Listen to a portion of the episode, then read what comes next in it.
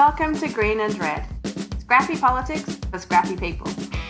A regular podcast on radical environmental and anti capitalist politics. Brought to you by Bob Buzzanco and Scott Parkin.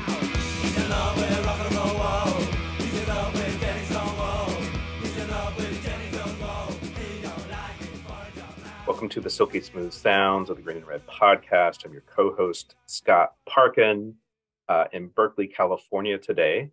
And Bob is off on assignment, but we'll be back soon. Uh, but today we are going to be talking about a, a, topic that actually Bob and I have worked on a lot, which is uh, around anti war organizing. Uh, and then also today's conversation will be about how anti war organizing intersects with environmental and climate organizing. And so joining us today is Teddy Ogborn, uh, who is an organizer with Code Pink. Teddy is Code Pink's War is Not Green coordinator. Uh, Teddy's based in New York City, uh, has several years of experience in documentary storytelling, strategic organizing, direct action. You know how we love direct action on the Green and Red podcast, uh, particularly with climate actions in New York and New Jersey.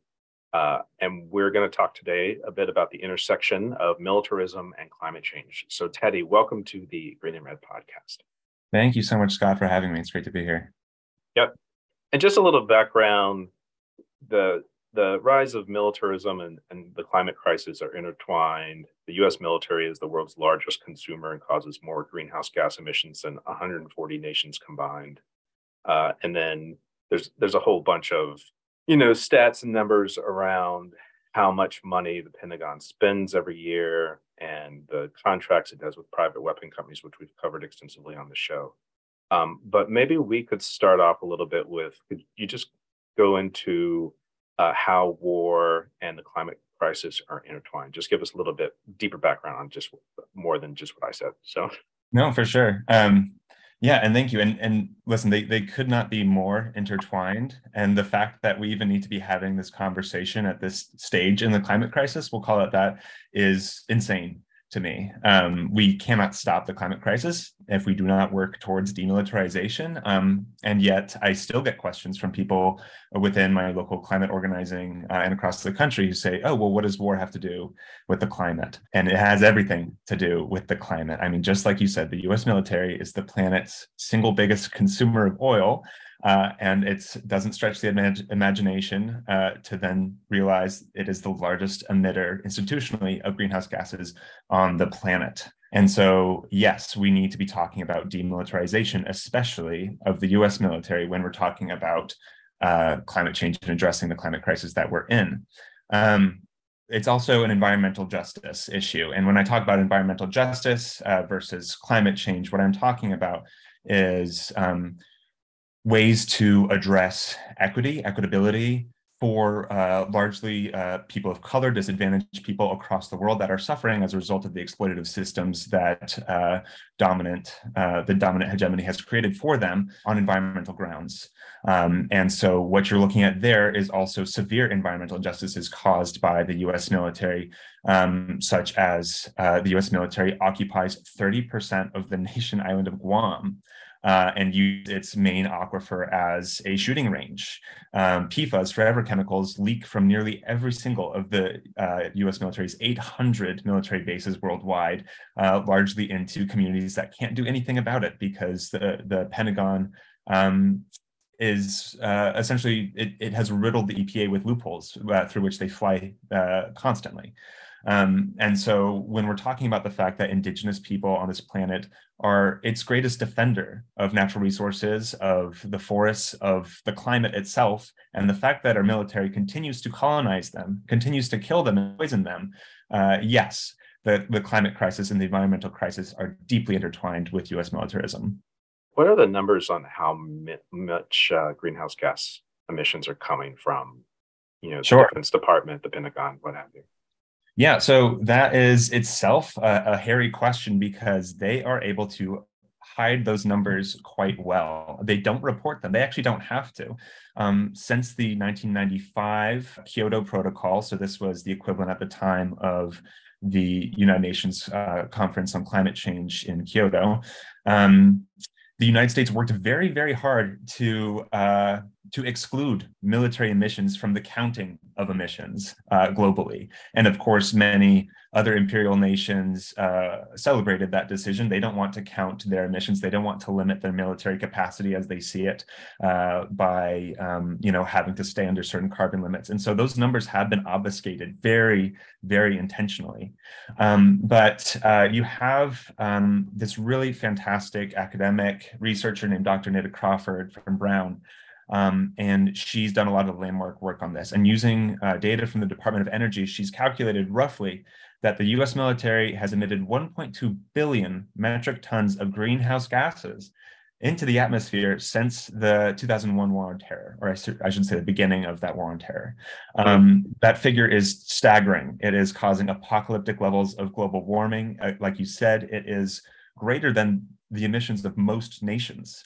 Um, mm-hmm. and again, we're working with uh, researchers. This isn't self-reporting. We're working with researchers using all the information that they have at their disposal. One of the first steps, actually, that we talk about uh, when we talk about decarbonizing the military, which is the same thing as demilitarization, uh, in my opinion, um, is we need to start making them count these emissions. This is this is something that comes up every year uh, at the annual conference of the parties on climate, um, the COP um, that we need, we absolutely need to start counting military emissions. And of course, the countries that often, oftentimes uh, kind of hold court at COP, such as the U.S., unfortunately, um, continue to batter away those those concerns and those demands because it is, of course, not in their imperial interest. Yeah, and I, I just want to also point out for like our listeners is that since 2001 we've had four different presidents, different administrations. You know, we had Bush, who was a, a climate denier, but we had Obama, and we've had Biden, who are uh, you know, climate supposedly climate champions, and, and, we've not seen any sort of shift from the the amount of emissions coming from the Department of Defense. Uh, you know, whether we've had a Democrat or Republican in office, is that right? That's absolutely true, um, and I think the key word there is supposed uh, climate believers, right? I mean, yeah. I always I always say it, you know, with a you know tongue in cheek when I talk about them being good in any way. So of course, of course, right? But it's it's you know it just continues to drive home the the irony the terrible horrifying perilous irony of all of their statements on climate change. I mean part, that's part of why joe biden got into office and trying to secure gen z votes because young people in particular are very concerned about their future as as they should be right? You know i'm i'm here in brooklyn uh, I'm on, technically, I'm on the island of Long Island. I go to Manhattan often. That's also an island. And this is where these major financial institutions, which um, we'll, we'll get to in a sec, I'm sure, yeah. that are funding these military contractors reside. And they're on sinking islands that are going to continue to pay the price for the climate crisis. Um, yeah, I mean, these, any president over the past, um, you know, since we uh, the general public has begun to take climate change seriously that says that they understand the severity of the crisis um, has proven themselves to to to be lying. They don't understand it. Otherwise they would act on it. Before we get into a couple questions i have around contractors and, and financial institutions i have one other question big question around like you know the uh, around the government and the pentagon. Is what yeah. has organizing looked like on trying to get the pentagon to address their their carbon footprint yeah. Um, so you have um, all kinds of coalitions that are taking different approaches. For example, you have the F 35 coalition, um, which uh, one of our national directors, Danaka Katovich, does an excellent job of, of helping to organize. Um, this is a national, in fact, an international coalition, I think of over 230 plus orgs that are saying we do not need the F 35 jet developed by Lockheed Martin uh, for a slew of reasons. It's costing taxpayers trillions and trillions of dollars. It's nuclear capable, which of course is, uh, you know, on the climate side, the ultimate environmental tragedy is nuclear holocaust. Um, but the the emissions on these things are insane and absolutely um, i think it's it's like i don't have the numbers in front of me but it's like hundreds of thousands of gallons or hundreds of thousands of uh, tons of carbon per uh, like week in use or something like that. I mean, it's it's far more than its predecessor, but it's meant to be more uh, technically capable. And then yeah, you also, of course, have people trying to leverage that international pressure. So, for example, this last November around Armistice Day, which coincided with the Conference of the Parties, I joined with Veterans for Peace, uh, which has a really robust uh, climate campaign because they're really on it with this issue. They know that not only does the increased militarism around the world not lead to more safety, but leads to more war. You know, it's not a thinker, um, but it's causing uh, greater and greater amounts of suffering and mass death, to put it plainly and factually, uh, on account of its its carbon emissions. And so, um, this is a part of a growing effort uh, at the Conference of the Parties uh, internationally um, to put that pressure. Um, and you know, one of those big steps that's been taken is uh, at every COP you have um, sort of uh, you, you have events and votes that are on the actual agenda. These are decisions that um, are you know are resolutions that each country will take back and attempt to commit to although they're not as binding as we would like. And then you have side events. Uh, unfortunately counting military missions isn't yet on the agenda at cop but that's what we're pushing for every time. Um, we've had some great success uh, this last year. Um, there were side events uh, on the agenda at cop which um, you know, it sounds small, but the conversation is happening. It's growing. Uh, activists are being incredibly vocal. It's undeniable at this point what's happening. Um, and so, uh, yeah, the U.S. military, uh, at, people across the globe knows what the U.S. military is doing to them in terms of colonization, increased militarization, and now especially in terms of the climate crisis. The other thing that, that I think about is like I work in environmental world, I work in environmental NGO world. I, I don't feel like I actually hear the big green groups talking about this that much and and uh, we had Medea on the show back in December, I believe. Mm-hmm. Um, and she was actually talking. She we had her on to talk about war in Ukraine, and she was she actually said that there were some initiatives that Code Pink was pushing to try and get like environmental groups to yeah you know do a sign on letter against the war in Ukraine. But I'm I'm kind of curious about are are you addressing this with some of the bigger green groups like you know the big ones like Sierra Club or League of Conservation Voters or Environmental Defense? And and what has the response been if you have yeah no I, I thanks for bringing that up too so that that has been a um a long running uh, campaign through my time at code pink um as working to get these big greens to sign onto this letter the letter essentially calls uh for uh, increased negotiations, uh, a, a, sincere attempt uh, at pushing negotiations from the U.S. Uh, in Ukraine um, on environmental grounds. I mean, mm-hmm. Um, you know, we've talked already about uh, military missions, of course, but uh, you know, you have decades of unarable farmland as a result of this war. You have some estimates as like fifty thousand dolphins in the Black Sea have wa- washed up on shore, um, and a, nu- a nuclear plant which is being used as a shield. Yeah, yeah, right, exactly. And this, and the, these are costs that uh, apparently some people are willing to accept, risks that some people are willing to take. And so the, the letter was made to um, was written to make it abundantly clear that this is not something that we can afford, and this is one of uh, many many reasons that this concerns the entire planet. Um, the the actual process of asking groups to sign on to the letter was i think a microcosm of the very reason that my position exists is that we we do need to push for this even the basic understanding around military missions and environmental injustice caused by the military uh, to pervade the environmental movement to pervade the climate movement um, mm. because you know I think oftentimes I, I, would I would run into uh, the obstacle of the, the letter being considered too geopolitical, too too political in itself um, uh, for groups to sign on to. Um, but when you're writing it, writing a letter for peace for, for uh, on environmental grounds, it, it, feels pretty straightforward. I mean, it's not drawing party lines. You're saying we we want the deaths to stop both because of the war itself um, as quickly as possible, uh, if possible, and then we want uh, these these catastrophic emissions um, to, to end as a result of the war.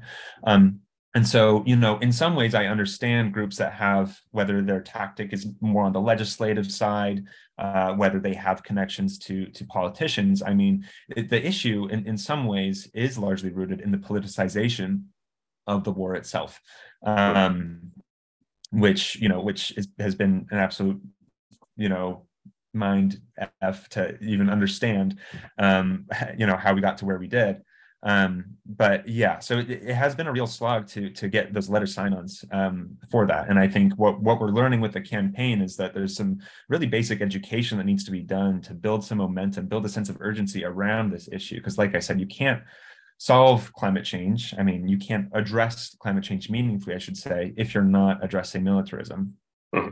yeah yeah absolutely. It, it just you know there's a there's like a politic around the war and in Ukraine, which we've actually brought up on this show quite a bit. We actually had a whole series on it once the war started last year, where we mm. you know hmm. identified a group of people who in the past have been called NATO intellectuals or NATO hawks. We call them actually NATO liberals. And it's the sort of like pro-war wing of the Democratic Party, which is like a big chunk of it. And it, it seems like that some of the bigger green groups, which are like very tied in with the Democratic Party, don't want to come out and criticize the war because uh, they don't want to, you know, offend their their political benefactors. And it's just it's just like an interesting dynamic and and it's like a campaign in itself to sort of go after you know. I, I, would also suspect that like a lot of people in those organizations are the ones who have like ukraine flags in their on on bumper stickers and and and things along those lines as well. Like they're they're anti they want to do something about the climate crisis yet they you know are are like at least tacitly supporting an effort which is contributing to it significantly. Right right. And you know what? I i do have uh empathy and sympathy for people that are uh, of that mind that, that you know I, I think that there are uh, so many reasons, whether they're they're personal, familial, or because you live in the United States of America with the media that we have, um, for that that folks might be reluctant, I think, to um, to deviate at all from um, you know the, that mainstream approach to to the war in Ukraine. I think that the fact of the matter is, and in my focus, and what was really interesting to me with the letter itself was you know it doesn't propose itself any solutions it's saying to push for negotiations which is an option at this juncture right yeah. um, it's not saying anything about um, you know the you know geopolitics crimea uh, territorial concessions things like that you know these, these are things that um, you know I, I, I, myself with within this work uh, specifically for for you know on, on this climate camp um, it's not my focus. My focus is military missions. Um, and and so I think it was interesting for, for myself to run up against um, some of those contradictions and to and to think a little bit thoroughly about like how how best to approach that. And I think you're right um, in many ways, uh, you know, about the allegiances of the Democratic Party and thus uh, oftentimes the um, the orgs that uh, earn their vote or provide their vote. Yeah, endorse them, you know, do or not for them, all of that sort yeah. of thing. Yeah. Um, just to shift it a little bit, you know, there's a there's a pretty huge um, budget at the Pentagon around private contractors, right? And so we like Lockheed Martin, you know, um, uh, uh, Raytheon, companies like companies like that.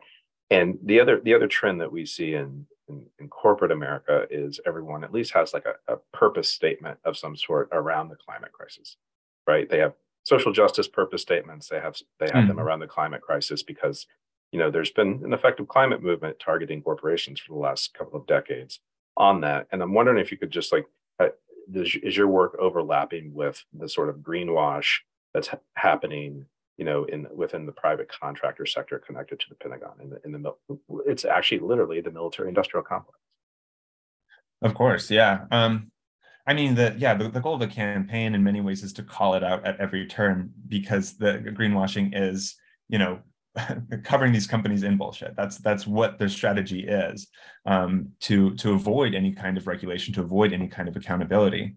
And so, I mean, like I remember even before I was a climate activist, just always watching this video of Obama unveil like a, a, new bomber, and he was saying this thing's going to be powered by corn, by ethanol.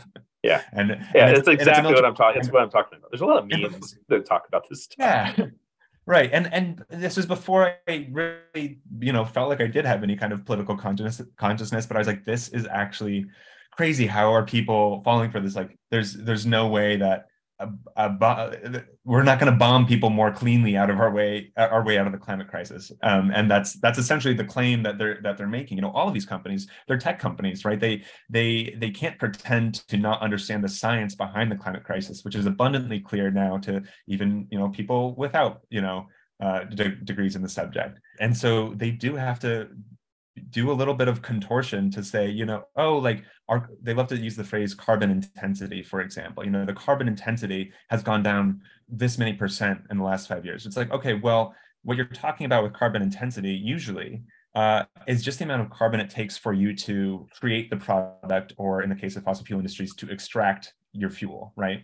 What they're not covering is what's called scope three emissions, which um, scope one and scope two emissions cover, you know, uh, the the emissions involved with the product and the materials as they're being, um, I, I, suppose, delivered to the site, but also constructed uh, and extracted. Scope three is what happens when that thing, whether it's uh, fuel, tons of coal, or uh, you know F-35 jet, leaves the facility.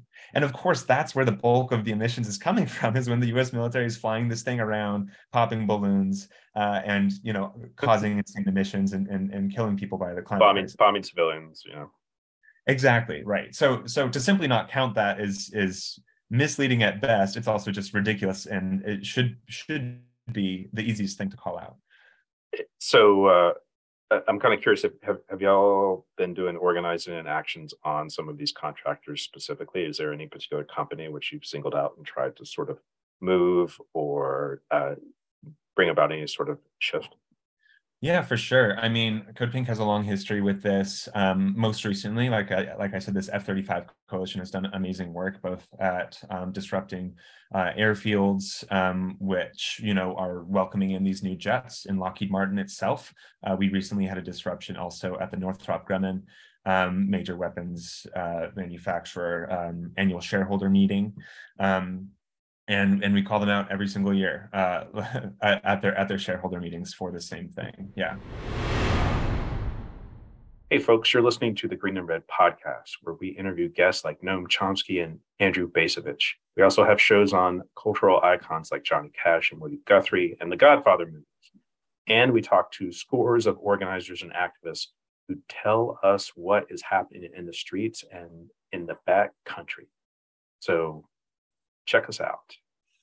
Yeah, and I'm Bob Buzzanco, and as always, uh, Scott and I want to thank you for listening, for watching, for supporting us. Uh, and we hope we continue to do that. The first thing we ask is that you share this, let people know that we're out there and we're doing something that I think is different. We have a good niche, I think, in left podcast, and uh, we talk to really cool people and uh, about really important issues. Um, follow us on uh, Twitter, Instagram, and Facebook um, go to our webpage, which is on uh, in the screen. And uh, um, you know, if you really like us, and if you have a a, a little uh, extra change around, um, jingles or folds, uh, uh, you can help us out by going to our website at greenandredpodcast.org and hitting that support button and make a one-time donation. Or you can check us out at patreon.com backslash greenredpodcast and become a patron. Uh, we'll see you again real soon. so I was gonna I'm gonna shift a little bit to, to um, the the other corporate sector here, which is is kind of timely and relevant.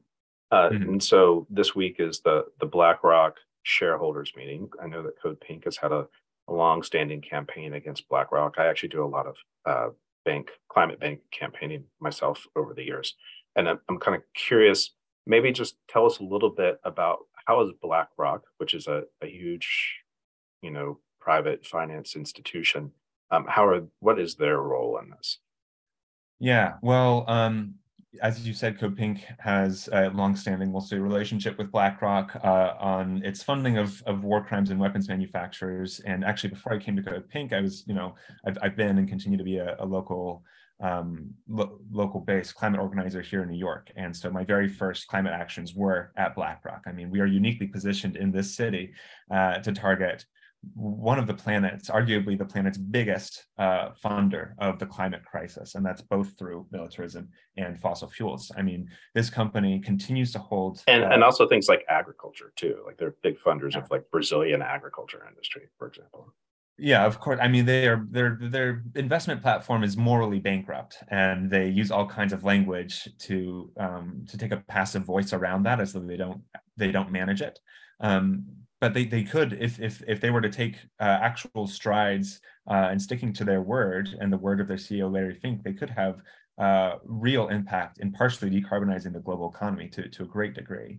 Um, I mean, this is a company that is second only to the U.S and China in terms of the financial power that it wields, right? This is a private company and it's second only to the US and China. It not public, and just for audience, it's not publicly traded. It's not publicly traded on the stock market. It's privately.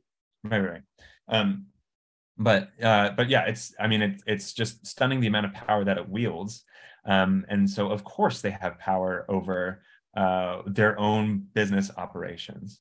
Um, but they're, you know, if, if their CEO, Larry Fink, has a catchphrase, it's "We are a fiduciary to our clients," which is code for we don't call the shots. Like our, it's it's just our uh, our, our our investors pulling the trigger.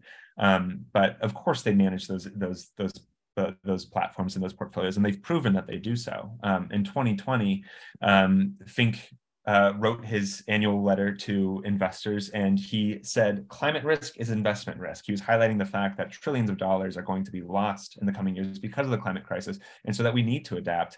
Uh, for financial reasons, of course, he wasn't mentioning the mass death that's going to be uh, a result of the climate crisis, but that seemed to be on track. People had a bit of hope that maybe we were going to be decarbonizing the financial industry a little bit, the financial sector. And he pulled a quick 180. I mean, both as a result of the war in Ukraine, uh, profits during the pandemic, and now uh, ESG's environmental, uh, social, and governance investing entering sort of the culture wars and those being re- leveraged by Republicans. Just to talk about that bit, BlackRock is one of the companies that's singled out by the, the far right around being like woke Wall Street, right? is that correct? That is correct, and it's laughable yeah. for someone like yeah. me. Yeah. Yeah, yeah, ex- yeah, exactly. I mean, I think it's a, it's, it's, I 2023 in, in many ways politics is just like a big joke. Like 20 years ago, we never like imagined being where we're at right now as far as like the culture war stuff goes. And but but the far right actually targets, you know, some of these financial institutions because they actually don't like ESGs. I think they're trying to pass, at least in some state legislatures, they're trying to pass anti-ESG laws. Uh, they they're definitely have been like now that we have a House of Representatives that's barely controlled by the Republicans, they you know they're having hearings on this, and right. I'm just wondering what what are your as someone who campaigns against BlackRock, you know, um, on climate and militarism, like you know, what are what are your thoughts on that? Like, and and and this actually ties into a question I also have, which is like you know the the right has actually been much more outspoken on some issues of war and empire of late, more than even an anti-war left. And so I'm just kind of curious how you feel like that all is connected. Yeah, I mean, it's it's all about political interest and ultimately wealth. I mean, sure, the right has like a different take from the left on the war in Ukraine, but they want to go to war with China, and they're all invested uh, in these uh, in these contractors, right? They, I don't think uh, you know people on the far right are you know so much less pugilistic just because of some of the things that they've said to oppose themselves uh, across. And, and none of none of the individuals would ever take a military base out of their district. Just no, certainly not. There. Certainly not. So I mean, so yeah, it's you know, um, I and and personally, I I I I find uh, you know em- embracing people on the far right simply for saying the the most basic anti-war quote quote quote talking point uh, to be a mistake uh, for anti-war activists. But um, they you know the right has has succeeded in, in, in, bringing quote unquote woke investing, I'm even having to use their term into the culture wars, um, and that pressure uh, has has paid off for them, unfortunately. I think that's a major reason why Larry Fink, for example, backed off um, on his pledges uh, to reduce coal investments, for example, and why he has to come out um, uh, very carefully whenever he uh, is talking about ESG investments. Um, because he's he's worried about losing business, he's worried about losing political sway, which mind you, BlackRock has in spades.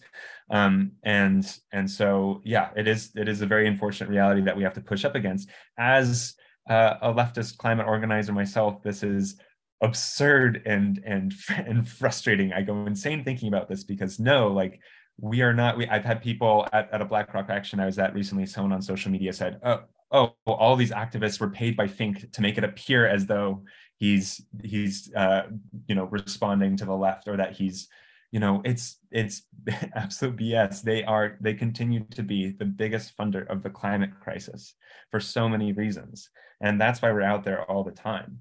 Um, and so you know to, to paint them as being woke is is is ridiculous. And it would be funny if it were in like a tv script or a, a movie but it's my life yeah yeah mine too I, I mean i'm I know that there's a lot of activism going on in New York, New York, groups like New York Communities for Change and and so on. I've been like targeting yeah. BlackRock quite quite a bit, and I'm and I'm curious, you know, how much you're collaborating with them, how how much you're coordinating with them. Oh, all the time. Um, we're uh, I'll be at their annual shareholders meeting tomorrow morning uh, with New York Communities for Change. Um, and uh, they're yeah they're they're fantastic organizers. I love working with them. Um, and what what's really special about them, I think, is you know they are a grassroots member based organization, and they uh, their members largely consist of low income people of color in New York City who um, have seen the the brunt of the climate crisis uh, in New York City, have lost people to it. Um, and so uh, the way that they're able to really deftly connect what these financial institutions housed here in New York are doing to the climate, then come back and affect the most vulnerable New Yorkers, I think is is is right on the money. I mean, it's an environmental justice issue, and it's being wrought uh, in Midtown. yeah, yeah, exactly.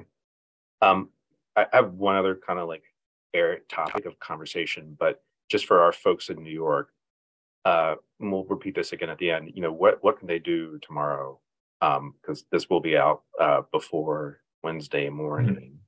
Um, but what can folks do if they hear this today and they want to go protest BlackRock tomorrow? Yeah, um, so uh, Code Pink has an event page for this. Um, I believe we can put in the show. We can put it in the show notes. That'd be great. Yeah. So Code Pink has an event page for this where you can sign right up to come join us. We have a meetup location nearby, um, and we're going to uh, rally and protest during the shareholders meeting itself.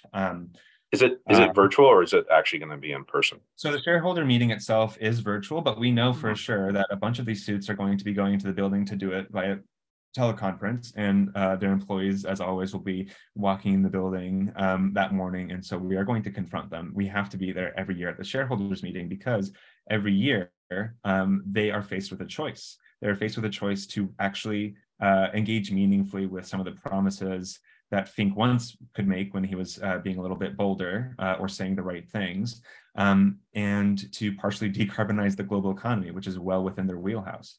Uh, this year, there are two shareholder resolutions going to a vote, uh, actually, that could engender such a change. The first one is um, basically uh, for BlackRock to uh, initiate an, uh, a report on its ability to decarbonize the global economy. So to simply say, like, what are we able to do? Again, it's a low lift. they have people that are good with numbers. They can figure this out. The second one is actually uh, one that the War is Not Green at Code Pink uh, wrote, and we call it the um, War. We call it the War uh, Criminals Climate Report. Um, and uh, essentially, what this uh, does is it calls for an impact report on the climate effects of the biggest uh, weapons and defense, quote, um, companies represented by BlackRock uh, in an exchange traded fund called ITA. So that's very hmm. wordy, but basically, BlackRock um, offers a platform for investment called ITA, and the top company represented in that is Raytheon. It's followed by Lockheed Martin, Northrop Grumman, uh, even Smith and Wesson is in there. All of these companies, General Dynamics, like you name them, it's the who's who of uh, war crimes and and civilian killings. War profiteering. War profiteering, yes, and massive amounts of emissions attributed to the Pentagon uh, once those Scope three emissions, you know, leave the factory. Mm. Um, and again, we're just asking for them to report, to, to develop a report uh, on what these uh, the impacts of these companies on the climate. Um, part of that greenwashing, if I can get back to that for a second, is if you look up the the profile for this exchange traded fund called ITA, um, you'll see that there is a little grid that says sustainability characteristics, and they're doing their job. They're trying to show us how green they are and how much they care. Um, in that, uh, in those sustainability characteristics, there are metrics provided by Morgan Stanley, which we'll uh, forget about the irony of that for now. But Morgan Stanley says that they get an A rating for ESG. That, that means that this is a, a, a pretty environmental fund and you shouldn't worry about investing in it. Just below that, two lines down, you can see uh, the implied temperature rise associated with this fund. And that's a metric that tells you um, basically uh, what uh, what span of degrees temperature rise, uh, uh all things held constant, this uh, ETF will um, will will produce. Um, it says for that metric, the implied temperature rise for ITA is greater than three degrees Celsius. And for anyone that doesn't know, that is an apocalyptic level of warming. I mean, we have just, if you if you're watching the news, reading the news, we've just uh, blown past 1.5, which was our goal from the Paris Agreement, and we are looking right. already at climate disasters that are killing. Or they said we're going to blow past 1.5 in the next five years.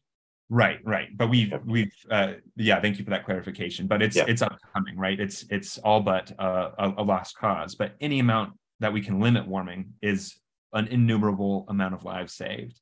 And the fact that this is going to contribute to greater than three degrees Celsius is unconscionable. I mean, this is that, that that's labeling this as a doomsday weapon, essentially. This entire fund.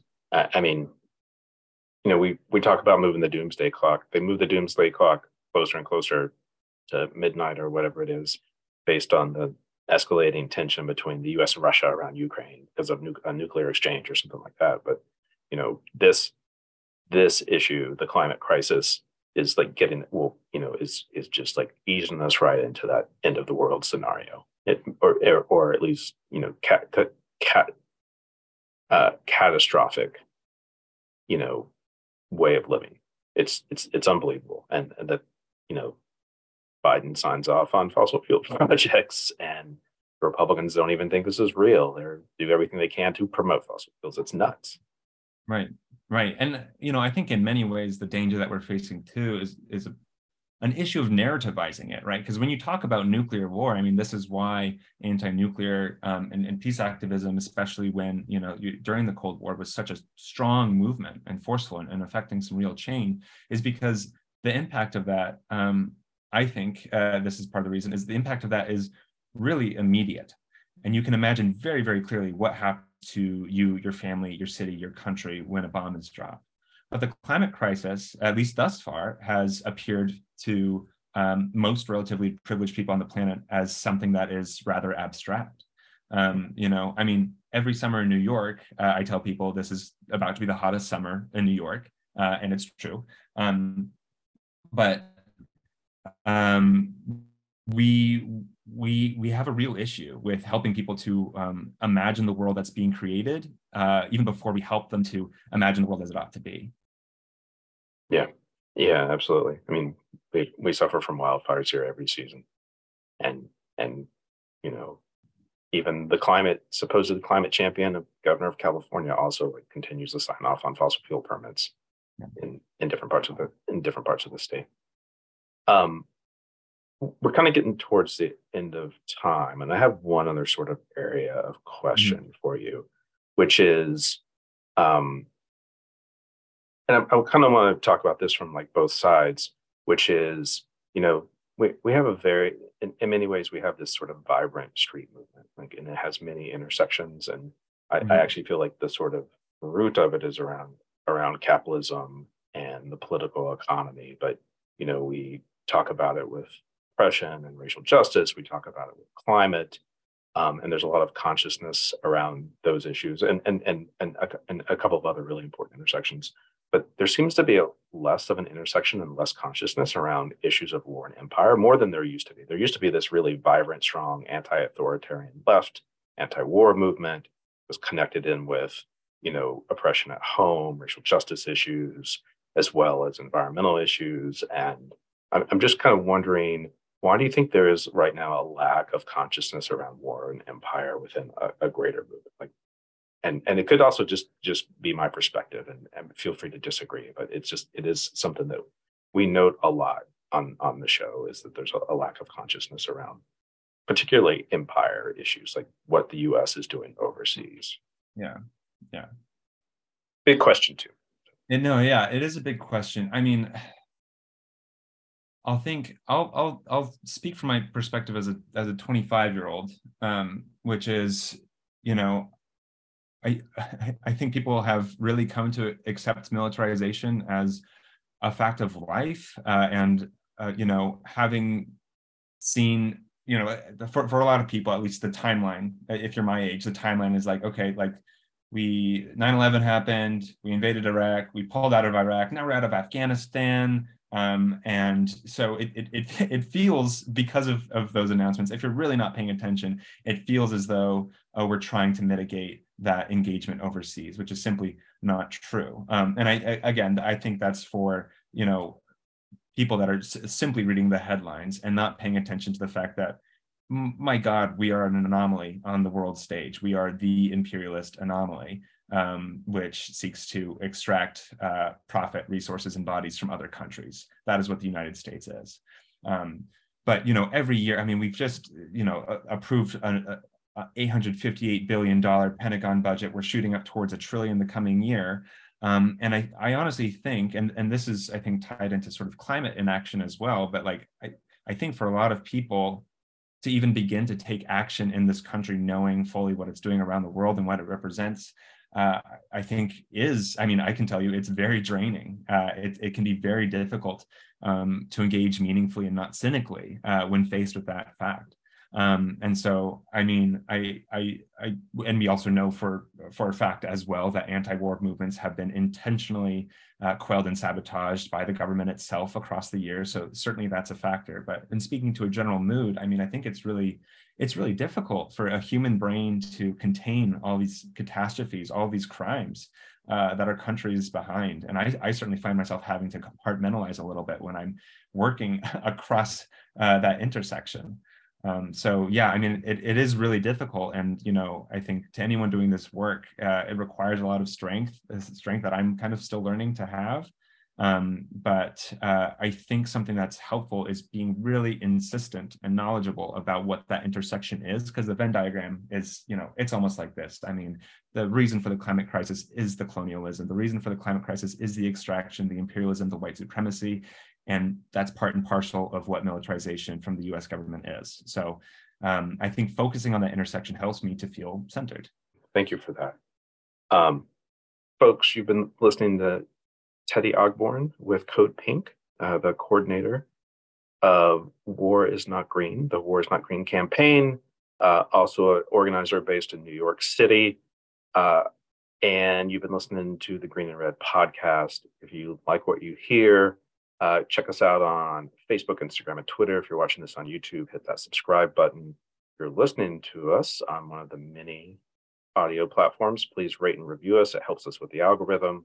Uh, and then also, if you like what you're hearing, check us out on Patreon, Patreon at patreon.com backslash green red podcast, or just to make a one-time donation, go to greenandredpodcast.org and hit that support button. Teddy, thanks for your time and thanks for actually all your work that you're doing here um, this is like an, an important issue which definitely needs to be uh, you know brought up over and over and i'm glad we were able to bring you to green and red today to talk about it of course, Scott. Yeah, thanks so much for having me on. Uh, this has been awesome, and yeah, I of course appreciate this uh, opportunity to to amplify all the work that we're doing. Because um, yeah, I mean, uh, as as we've talked about so much, you know, this this this fight unfortunately is in so many ways just beginning at this intersection of of militarism and climate. So I really appreciate this opportunity to to uh, to talk with you about it. Absolutely, and everyone else, talk to you again soon, and go out and make trouble and misbehave. Uh, take care. Take care. Absolutely. Listen to me. Oh!